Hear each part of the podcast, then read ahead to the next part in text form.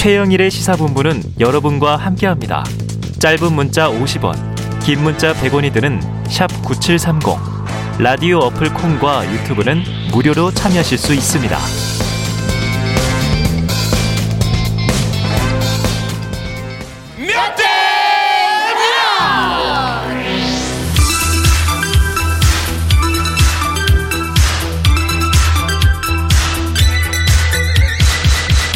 네, 민심은 데이터에 있다. 숫자로 보는 민심, 여론 오락관. 몇 대 몇? 자, 시작해 보겠습니다. 오늘 여성팀부터 소개할게요. 여성팀 이은영 휴먼앤데이터 소장님. 어서 네. 오세요. 안녕하세요. 반갑습니다. 지난주에 재밌었죠? 아, 깜짝 놀랐어요. 대박 났어요. 네, 네, 왜 그런 거예요? 재밌으니까. 이거 혹시 가족 꼬락관인 줄 알고 네. 들어오신 거 아닙니까? 허참 씨 목소리를 저희가 아, 코너에 그러니까. 살짝 놓다 보니까 네. 네. 하지만 최참입니다. 음. 자, 남성팀 네. 배종찬 인사이트 K연구소 소장님 나오셨습니다. 안녕하십니까? 네, 우리 초사이언. 초사이언. 네. 어, 오늘도 네. 머리가 한껏 하늘을 향하고 있어요. 유튜브로 많이 들어오시면 네. 지지율의 변화를 제 헤어스타일로 알 수 있습니다. 아, 헤어스타일만 네. 봐도 네. 너무 좀 이게 이 주술적인 거 아니에요? 아니 그래서 제가 어, 대중교통을 이용해요. 네네. 국민들이 바로 여론 지지율을 알수 있도록 아. 헤어스타일을 보면서 예, 예. 어 올랐네 어 내려갔어 이렇게 헤어스타일이 그럼 이렇게 가르마를 가운데 타셔서 팽팽한 거죠. 예 이게 여야 네 지금은 팽팽 적당히 하시죠. 아, 네. 알겠습니다. 자, 지난 한 주간 추이부터 살펴봐야겠습니다. 자, 이재명 후보가 격차가 꽤 벌어졌던 윤석열 후보를 상당히 따라잡았다. 이런 분석들이 음. 중론으로 네. 많이 나왔어요. 네. 이 총, 총론적으로 두 분의 동의 여부를 보죠. 이 네. 소장님, 동의하십니까? 네. 동의합니다. 맞다. 네. 이 맞습니다. 추이는 맞다. 예. 그러면은 배 소장님은요? 동의합니다. 동의한다. 네. 어, 이거는 두 분이 이견이 없네요. 그런데 그런데 이 추세대로 갈지는 좀 더 지켜봐야 되겠죠. 아, 이 추세가 유지될 것인가 네. 지켜봐야 한다. 이 소장님은요? 저는 이제 지금 관심이 크로스 골든 크로스 언제 일어나냐. 그러면 이제 이재명 음. 후보가 다시 선두권을 탈환하느냐. 네, 그래서 상승의 모멘텀을 지금 만드는 상황이고 조금씩 따박따박 올라갈 거다. 조금씩 올라갈 거다. 음. 자, 지켜봐야 한다는 건 약간 불안감이 있다는 거예요. 아니 그게 아니라 네. 중요한 건 이제 29일 다음 주 월요일이면 이제 대선 100일을 남겨두고 있는데. 아, 29일. 대선 100일이에요? 지금도 중요하지만 더 중요한 거는 3월 9일이 선거일이잖아요. 그렇죠. 사전 투표는 그 전에 있고. 음. 그러니까 2월 말에 잘 나와야 돼. 2월 말. 예. 네, 지금 성적 뭐 너무 잘 나오면 뭐 합니까? 아. 수학 능력 시험 날 잘 나와야지. 네, 모의고사가 잘 나오지만 수능을 네. 망치면 또 큰일이 나니까요. 어, 의미 있는 얘기를 또 짚어주셨어요. 하지만 이제 우리는 매주 주간 동향을 보면서 그럼 이제 문제는 뭐냐면 누가 높다 낮다가 아니라 네. 왜 높으냐 왜 그렇죠. 낮으냐 이게 문제인 음, 것 같은데요. 그렇죠. 자, 예. 지난 한 주간 그럼 어떤 일이 있었기에 두 후보 사이의 격차가 줄어든 것인가? 음. 복합적인 이유가 있겠지만 결정적인 핵심 이유를 딱 한 가지씩만 꼽아주신다면요, 이 소장님. 일단 이재명 후보의 발버둥 그리고 발버둥. 윤석, 네, 윤석열 후보의 선대위 두 아, 가지를 꼽겠습니다. 시간이 늘어지고 있고 아, 네. 한쪽은 정말 절박하게 발버둥을 네. 쳤다. 배 소장님은요? 후구리. 그 뭐예요? 후구리가 뭐예요? 선거는 세 가지 기준이에요. 아, 또 신조어를 만들어 오셨고. 후, 후 보, 그다음에 구도, 구도, 그다음에 리 이슈죠. 아, 이슈를 그 이슈는 부동산이고 구도는 정권 유지냐 정권 교체냐예요. 네. 근데 구도로 가면 이재명 후보가 뭐 이걸 견뎌낼 재간이 없는 아, 거죠. 유리하지가 않다. 그러니까 정권 교체 여론이 높으니까 네. 그 때문에 윤석열 후보 지지율이 높았는데 음. 민주당의 이재명이 아니라 이재명의 민주당으로 가겠습니다. 네. 이 이야기를 한건 어. 이제는 후보로 가겠다. 후보 구도 이슈, 이슈 중에서 어. 후보로 가겠다. 그러니까 이건 결국 뭐냐 좁혀진 이유는 후보로. 후보로. 네. 초점을 다시 돌리는데 그렇죠. 어느 정도 성공하면서 네. 네. 이제 민주당 뭐 국민의힘이 아니라 네. 이재명을 보아달라. 자, 좋아요. 본격적으로 한번 데이터를 들여다보도록 하겠습니다. 이번 주에도 여론조사 두 개를 저희가 선별해서 살펴볼 텐데 이번 주 리얼미터 조사가 있어요. 이 소장님께서 이 대선 후보들 지지율 그리고 이제 관련된 이야기 네. 읽어주시죠. 네, 일단은 지난 11월 22, 23일 이틀간 조사했고요. 천, 만 18세 이상 성인 남녀 1,011명 조사했습니다. 음. 유무선 RDD ARS 조사고요. 그 YTN이 리얼미터에 의뢰한 조사인데요. 네. 이재명 후보가 37.0, 윤석열 후보가 44.1, 심상정 3.8, 안철수 4.0, 김동연 1.1 이렇게 나왔고요. 부동층이 네. 7.1% 나왔습니다. 그래요. 야. 지금 격차가 있어 보이네요.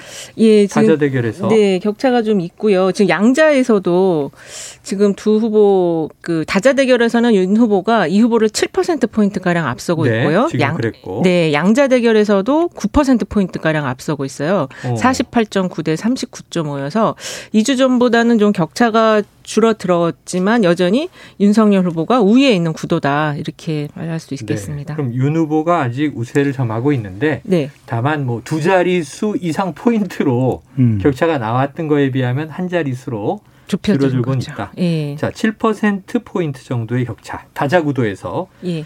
자, 이 배 소장님 어떻게 네. 생각하십니까? 그런데 중요한 것은 그 이전 조사와 비교를 할때 네. 격차가 좁혀졌다는 거예요. 그렇죠. 그렇죠. 그게 중요합니다. 전추 여론조사는 추세를 봐야 돼요. 네. 그 지점을 보지 말고 어.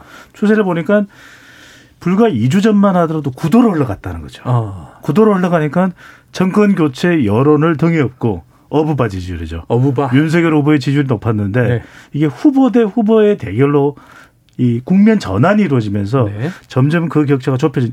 그러니까 오늘 소개해드린 이 조사 결과보다도 음. 비슷한 시기에 더 좁혀진 결과가 많거든요. 아, 그래요. 그건 뭐 사, 따로 소개를 안 해드리는데 네. 그거는 뭐냐면 이제 대선 선거일이 100일쯤 되면 이건 정말 오징어 게임, 달고나 게임, 줄다리기, 무궁화꽃이 피었습니다. 다 들어가는 거예요. 어, 그래요. 그러니까 이렇게 되면 점점 더 팽팽해지는 그런 상황이 연출되는 거죠. 생생해진다. 예, 네. 저는 사실 그 전에 그 윤, 석열 후보 후보 확정된 이후에 나온 조사들, 특히 네. ARS 조사들의 격차가 사실 너무 컸다고 보고 아, 있거든요. 너무 컸다. 예, ARS 조사들이 대부분이었는데 15, 17 정도 나왔어요. 네, 15, 격차가. 17, 예, 격차 그렇게 15, 17% 어, 15, 17% 포인트 정도 아, 났는데 음.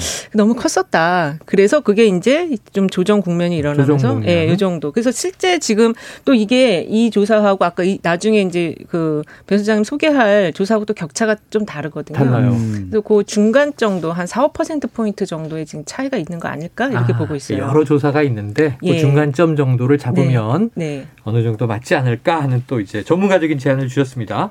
자, 여기서 또 그럼 이제 분석에 들어가 보죠.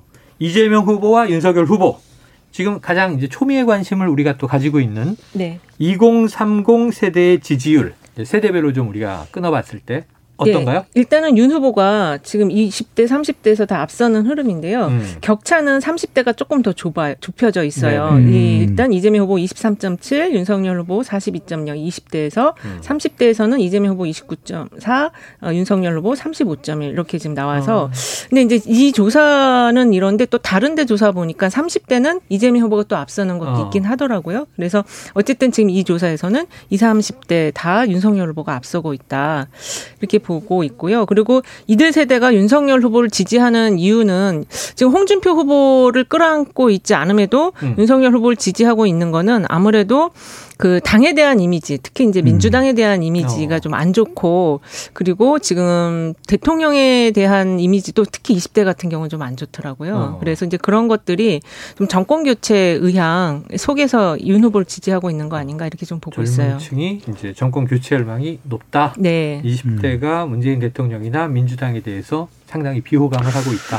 네, 이건 동의하세요? 우리가 굳이 이제 분석을 하자니까 20대의 경우에는 이른바 신애국주의, 신보수주의 그래서 어.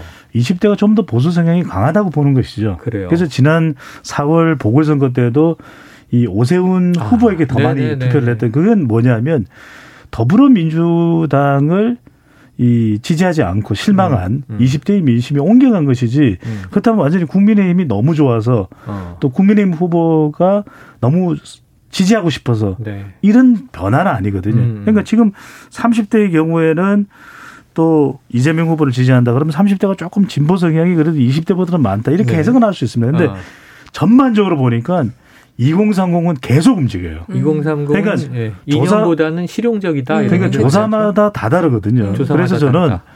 20대, 30대 이야기를 하면서 일단 아는 척 기름기를 빼야 돼요.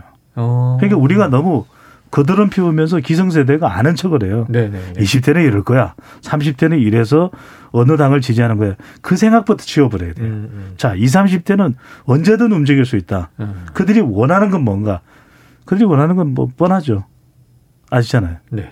네. 일자리. 시사, 아니, 시사본부. 주거안정. 아니, 시사본부. 시사본부. 아, 그래요? 네. 어, 그래요. 신애국주의와 신보수주의의 본산이 되는 그러니까 겁니까? 갑자기 저는 훅 들어갑니다. 네. 데뷔를 하시고. 깜짝 놀랐어요. 네네. 네. 저는 또 순진하게, 네. 어, 이 젊, 젊은 층이 원하는 거는 그래, 주거안정이나 일자리 이런 걸 거야. 그랬더니, 아, 시사본부가 네. 거기 있는지 몰랐습니다. 네. 네. 농담으로 넘어가도록 하겠고요. 자, 2030 지지율 관련해서 여론조사 하나 더 보겠습니다. 헤럴드 경제가 한국사회여론연구소에 의뢰했고요.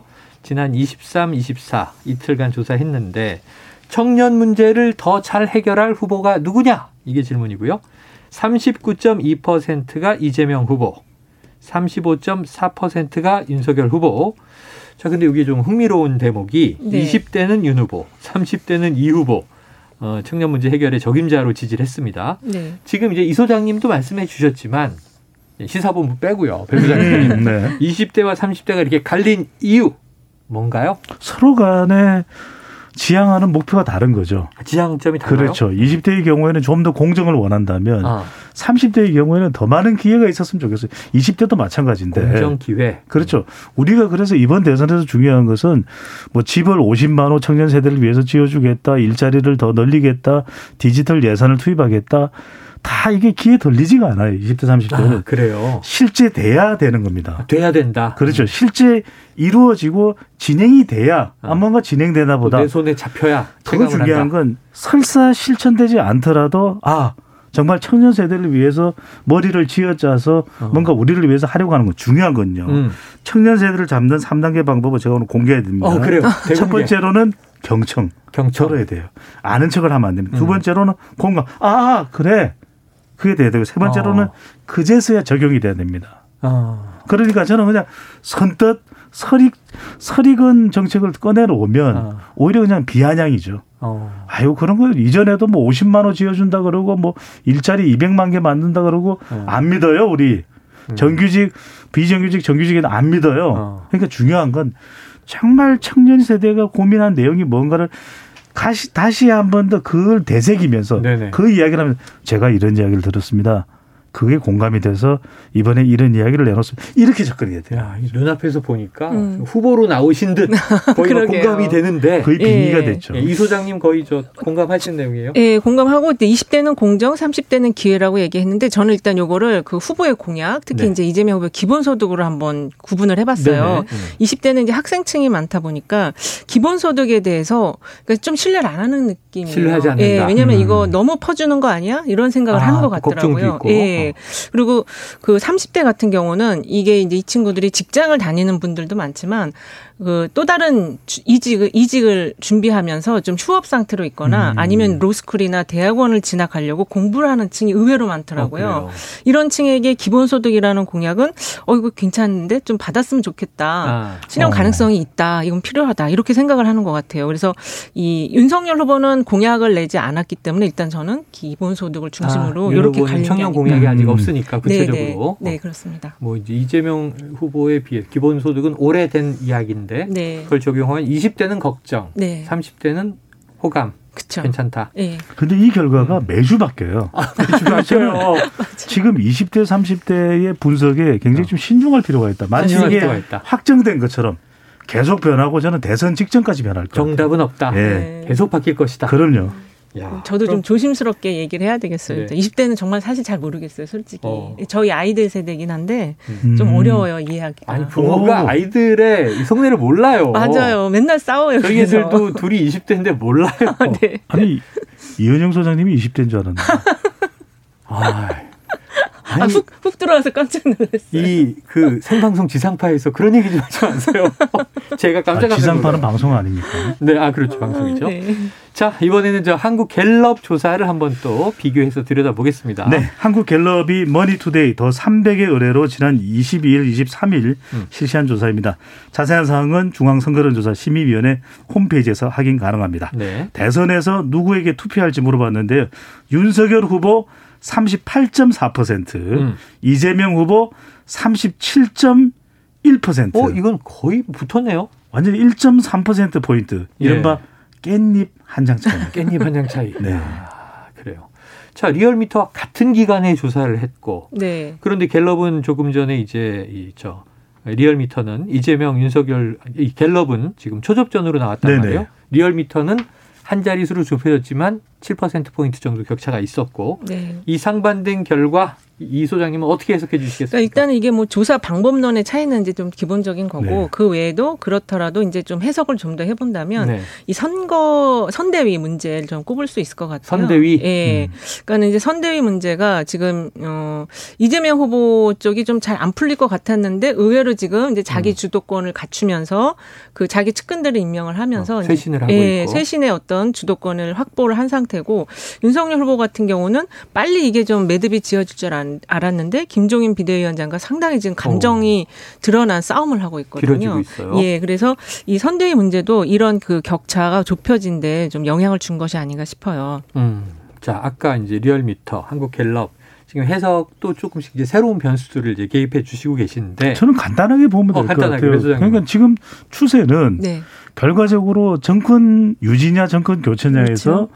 후보 중심으로 가게 되면 이재명이냐 윤석열이냐 제가 말씀드렸거든요. 이번 대선은 역대 일곱 번의 대선에서 볼 수 없었던 프레임 전쟁입니다. 어. 치열한 이념 접전. 다른 후보들은 두 자릿수 지지율이 안 나오잖아요. 네. 지난 대선하고 달라요. 지난 맞아요. 대선에는 문재인, 홍준표, 안철수, 다두 자리예요. 뭐 유승민, 심상정. 그러니까 다 두 자리가 세 네. 명이었거든요. 어. 이번에는 많은 격차를 두고서 양강구도거든요. 네. 그러니까 프레임 전쟁에서는 점점 시간이 지나면 지날수록 접전이에요. 양강구도의 그러니까 접전. 깻잎 한 장이냐 깻잎 세 장이냐의 차이인 거지. 네네. 여기에서 중요한 게 누가 1% 2%라도 더 중간 지대에 있는 MZ 세대 여성 중도층을 확보하느냐 아, 이 싸움인 거죠. 지난주에도 강조해 주셨습니다. MZ 세대 여성 중산층. 네. M여중? M여중. M여중이죠. M여중. 네. 자, 한번 지켜보도록 하고요.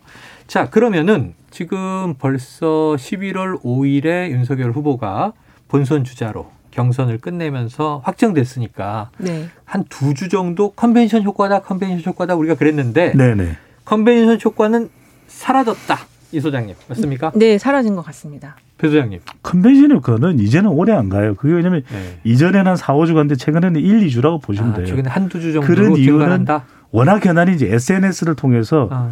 예전에는 그랬잖아요. 서울에서의 소식을 저 부산까지 저, 전하는데도 네. 며칠이 걸렸잖아요. 네네. 네. 말 타고 전달하고 근데 아, 지금은 시절을 얘기하시는 거예요. 모바일로 수시로 네. 봐요. 그래서 또 하나 현상이 음. 이제는 명절 효과도 없어졌다. 음. 아 그래요? 수시로 보니까 현안을 음. 아. 수시로 보니까 이제는 이런 현상들이 사실 굉장히 단기적이고 최소화되는 네. 거죠. 근데 아하. 그 김종인 비대위원장을 모셨으면 음. 효과는 좀 4주 정도까지 갈 수 있겠죠. 아, 네. 선대위가 완성되는 모습으로 그렇죠. 갔다면 음. 근데 문제는 지금 그게 확정되지 않은 채 잡음들이 계속 들려오니까 이제 더 빨리 꺼진 것이다. 자, 이번 갤럽 조사에서 또 흥미로운 대목을 보겠습니다. 대선 후보에 대한 계속 지지 의향. 아까 2030 계속 바뀐다 그러셨잖아요, 네. 부장님. 20대에 63.6%가 다른 사람 지지로 바꿀 수 있다. 네. 이 소장님 요거 좀 해석해 주시죠. 이게 지금 계속 지지하겠다는 의견이 전체적으로 보면 67.6이에요. 그리고 50대 이상은 80% 넘게 계속 지지하겠다고 어, 밝혔거든요. 예. 음. 네. 20대하고 30대만 바꿀 수 있다는 의견이 더 많아요. 어. 20대가 더 훨씬 많죠. 63.6. 30대는 54.5인데 과반 이상이네요. 예, 어쨌든 지금 이 후, 어, 2030 세대들이 좀 마음에, 마음을 결정을 못 하는 것 같아요. 아. 일단 두 후보 모두 딱내 마음에 들지 않는다 이런 생각을 하고 있는 아. 것 같고 최근에 보면은 이제 뭐 민주당 지지층인 것 같은데 어디 게시판에 익명의 게시판에 올린 글을 보면 이번처럼 이렇게 내가 우리 내가 지지하는 당의 후보로서 애정이 안 가는 후보 처음이다 이런 어, 얘기를 또 올렸더라고요. 내에서조차 그런 글이 올라와서 어. 그래도 내가 애정을 갖기 위해서 이 글을 쓴다면서 후보를 비난하는 글을 잔뜩 써서 올려놨더라고요. 후보를 비난했는데 그래도 네. 애정을 가지려고 지금 노력 쓰는 거다. 네. 네. 그 참 심리가 참좀좀 그렇게 좀 애절한 것 같긴 한데 아. 어쨌든 지금 이런 심리 상태다. 그래서 뭔가 이제 앞으로 시간이 한 15주 남았지만 이게 적기 적을 수도 있지만 상당히 긴 음. 시간 인데 여기서 뭔가 좀 하나의 포인트 멘트가 내 마음에 들면 바꿀 수도 있다. 네. 이렇게 지금 계속 음. 마음을 다지고 있는 것 같아요. 반대로 그렇지 않으면 또 뒤집힐 수도 있다. 그렇죠. 야, 네. 이게 참, 어, 20대, 30대가 쉽지 않네요. 이게 네. 후보들은 후보들 입장에서 힘들 것 같고. 네. 음. 그리고 또 이제 뭐, 우리 유권자도 힘든 상황인데. 그래서 제가 네. 지난 시간에도 말씀드렸는데 이번 대선은 MZ 세대 중요한 중요하다는 얘기를 수도 없이 합니다. 네. 후보들도 총력전입니다. 네.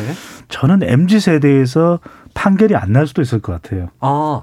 우리가 MZ 세대가 이번 선거에 중요한 이제 이 캐스팅 보트다 이런 얘기를 했는데 아닐 수도 있다. 아닐 수도 있어요. 네, 왜냐하면은 그렇죠. 투표는 할 겁니다. 하지만 네. A사, B사가 좋은 제품을 놓고서 다 공략을 하면 나뉘어져요. 점유율이. 네, 네, 네. 그러면 결국 더 중요한 건 저는 50대라는 거죠. 아, 오히려. 네, 왜냐하면 50대는 진보와 보수가 나누어지는 연령대가 50대거든요. 저희 저희 세대니까 맞습니다. 그렇죠. 네. 그래서 뭐 저도 50대니까. 아 그래요? 네. 어, 그렇게 안 보이는데. 60대인 줄 알았어요. 네 네 아니에요. 죄송해요. 아 KBS 이름 되나요? 네. 네. 그래서, 그래서 그런 걸 보면은 너무 여기 20, 30대 너무 이제 후보나 선대위가 올인을 하다가 네. 놓치는 세대가 있을 수 있다. 지금 음. 저도 거기엔 공감합니다. 그래요. 예. 그러면 50대가 오히려 키를 네. 줄 수도 있다. 이런 분석을 해주셨어요. 예. 아, 자. 이 월요일과 화요일 20일, 23일 이번 주 초에 이제 조사가 진행된 거다 보니까 지난 주말부터 마침 또 이재명 후보는 음. 반성 모드로 몸을 바싹 낮추면서 네. 큰절하는 모습도 이제 많이 보여줬고요. 네. 반성, 사과, 요거 좀 이 우리가 오늘 얘기하고 있는 조사 결과에 반영됐다고 볼 수 있을까요? 기본을 깔았다고 음. 볼수 있죠. 왜냐하면 깔았다. 이렇게 해야 이제 이 선거의 방향이 음. 후보 쪽으로 올 수가 있는 것이거든요. 네. 왜냐하면은 사람들은 이미 앵글이 버어요 어, 화가 났어. 대장동이 논리적으로 어떻게 됐건 그건 중요하지가 않다. 네네. 사람들은 이미 퇴직금 50원, 50억 원에 어. 이 천억 원의 수익을 가져갔다라고 하는 어. 이야기만 이미 화가 난 거예요. 네. 도저히 견딜 수가 없어요. 음. 제가 그 3천억 원 이상의 이익을 한수했습니다. 들리지가 않아요. 어. 음. 그러니까 무조건 지금은 그리고 더불어민주당에 대한 기대가 워낙 많았잖아요. 음. 그러니까 이때는 뭐냐 세 가지가 필요합니다. 첫 번째로는 사과와 반성. 어. 그래야 처음부터 다시 시작이 돼요. 네네. 안 그러면 마음이 안 들어옵니다. 네. 두 번째로는 변화와 혁신. 음. 제가 이제 변하겠습니다. 음. 그게 이제 민주당이 이재명이 아니라 이재명이 민주당으로 간다라고 얘기해요.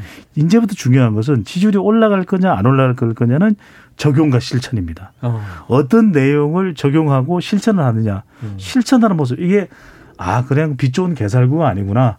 정말 말 그대로 어, 빛깔 더 좋은 네. 양질의 살구구나.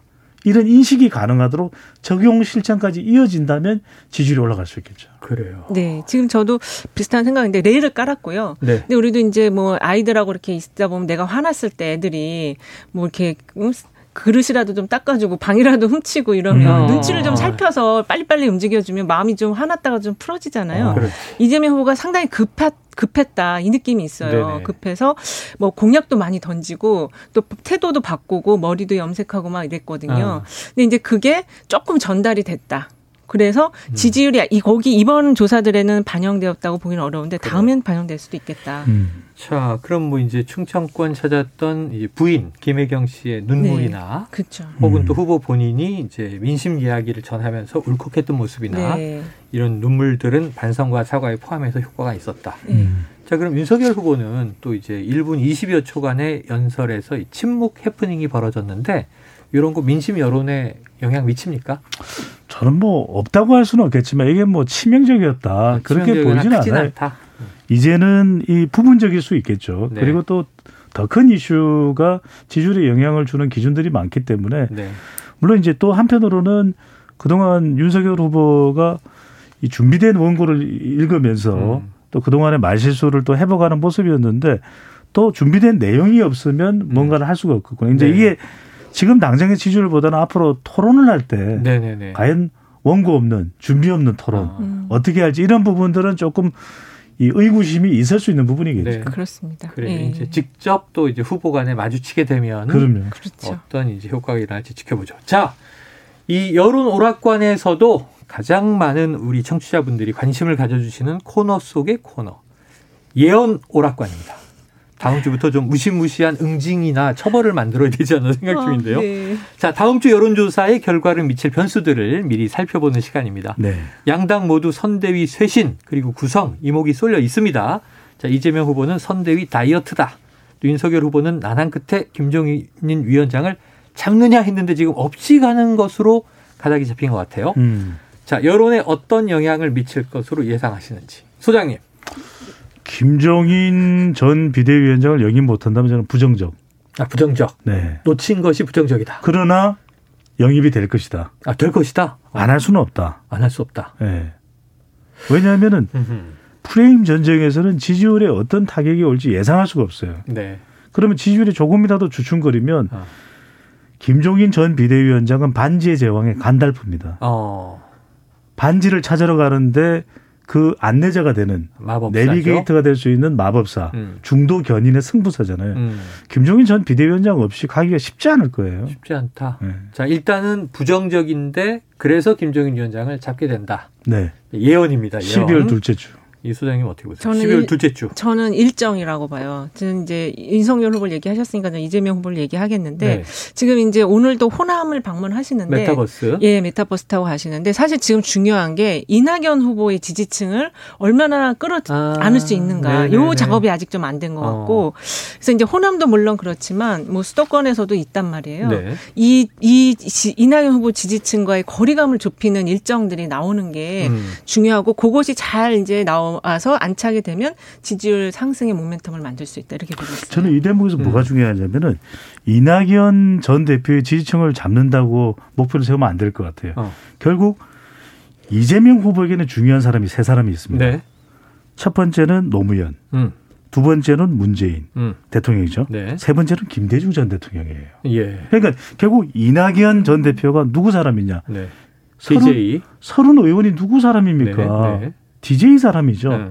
그러니까 김대중 전 대통령의 정신을 이어받는 이 메시지가 필요한 거죠. 어, 남북 남북 관계 제2의 햇볕 정책 하겠습니다. 네. 김대중 전 대통령의 남북 화해 정신 이어가겠습니다. 이게 핵심이에요. 야, 그 이 이야기를 하시니까. 하면서 음. 목포를 방문해야 되죠. 네네. 신안까지 가면 더 좋고. 자, 목포 신안 다 도는데 네. 이번에. 네. 야, 배 소장님이 상당히 의미 있는 예언인 게 네. 아니나 다를까 이재명 후보가 네. 바이든과 김정은을 다 만나겠다. 네. 한반도 평화 얘기를 꺼냈습니다.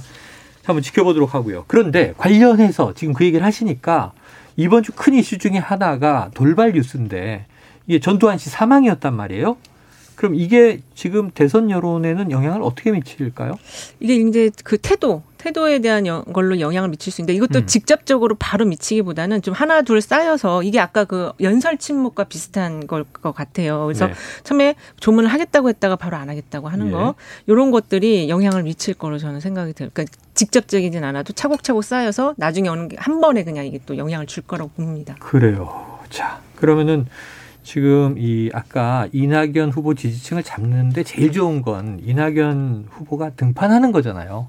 네. 지금 또 윤석열 후보 2030 잡기 위해 제일 좋은 건 홍준표 의원이 등판하는 거잖아요. 근데 음. 지금 거리두기가 다 있습니다.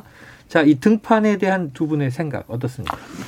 반드시 협조를 구해야죠. 반드시 협조 반드시 구해야 되는 게 어, 윤석열 후보에게는 네 명의 남자가 중요합니다. 네. 첫 번째로는 김종인, 음. 두 번째로는 이준석, 네. 세 번째로는 홍준표, 네. 네 번째로는 안철수. 홍준표 무조건 잡아야 어, 돼요. 어, 안철수까지. 홍준표 후보 의원을 잡는 방법은 첫 번째 열 번이라도 찾아가야죠. 아. 직접 찾아가서 형님 정말 진심으로 음. 도와주십시오. 쉽고 초려. 두 번째 음.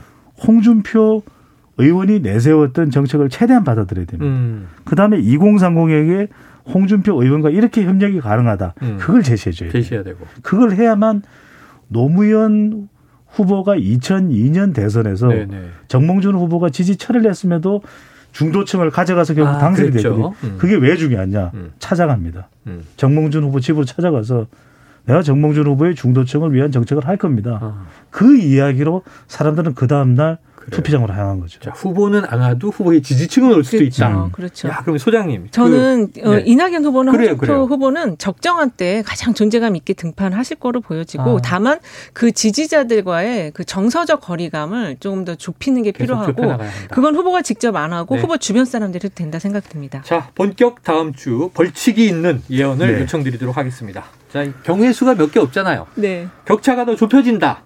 네. 혹은 앞지른다 크로스 음. 또는 격차가 오히려 더 벌어져 버린다.